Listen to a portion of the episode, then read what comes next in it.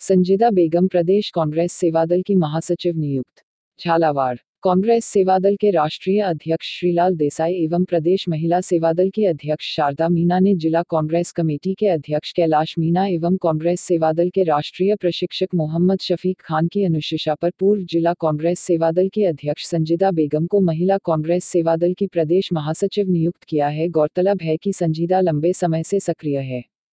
यह जानकारी जिला कांग्रेस प्रवक्ता मोहम्मद शफीक खान ने दी।